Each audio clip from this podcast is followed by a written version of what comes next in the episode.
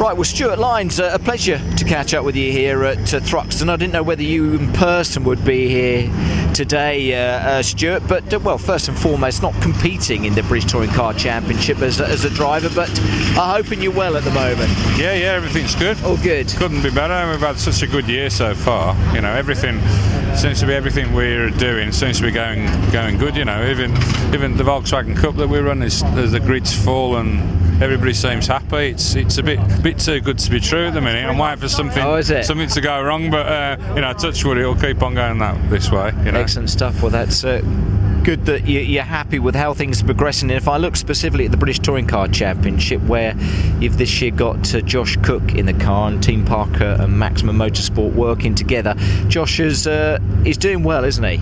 Yeah, yeah, he hasn't put a foot wrong really. I mean, the last two meetings, he's he's drove the car to its full potential. I mean, we spent a hell of a lot of money to make sure the car would be the same as everybody else as well. We, well, we had to. It was the rule.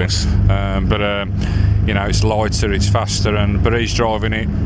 You know, he's driving the wheels off it, and Yeah. uh, he's not only driving it fast, but he's keeping out of trouble, and uh, he's done a great job. He's doing what you want to do, which is finish, isn't it, as well? I mean, it was interesting speaking to him, Stewart, at, uh, at Brands because he'd obviously not had that much time in the car. He was getting his head around it still in those three races there, but you can, boy, definitely see the progression from Brands to Donington where results spoke for themselves, didn't they? Yeah, yeah. I mean, he's a hundred, he's hundred percent happy with the car now. Um, I mean, there's always the tweak and that that, that needs to be done, and uh, and I think you know the engine's probably going to hopefully get a little bit quicker for him. Uh, I mean, if a couple of small things fall into place, you know, he, he might possibly win a race. Well, I was going to ask, say that to you. I would have thought the podiums are your next uh, next target. He was just outside at Donington with a, a fourth, but uh, you're looking at race wins. Eh? I love, Well, yeah. I love that I enthusiasm, think, it's, Stewart, I which think is the fab. car's got it in it, you know, Yeah. and, uh, and he's definitely can do it. He's got the confidence to do it, uh, and he's, he's not the type of driver that goes out there looking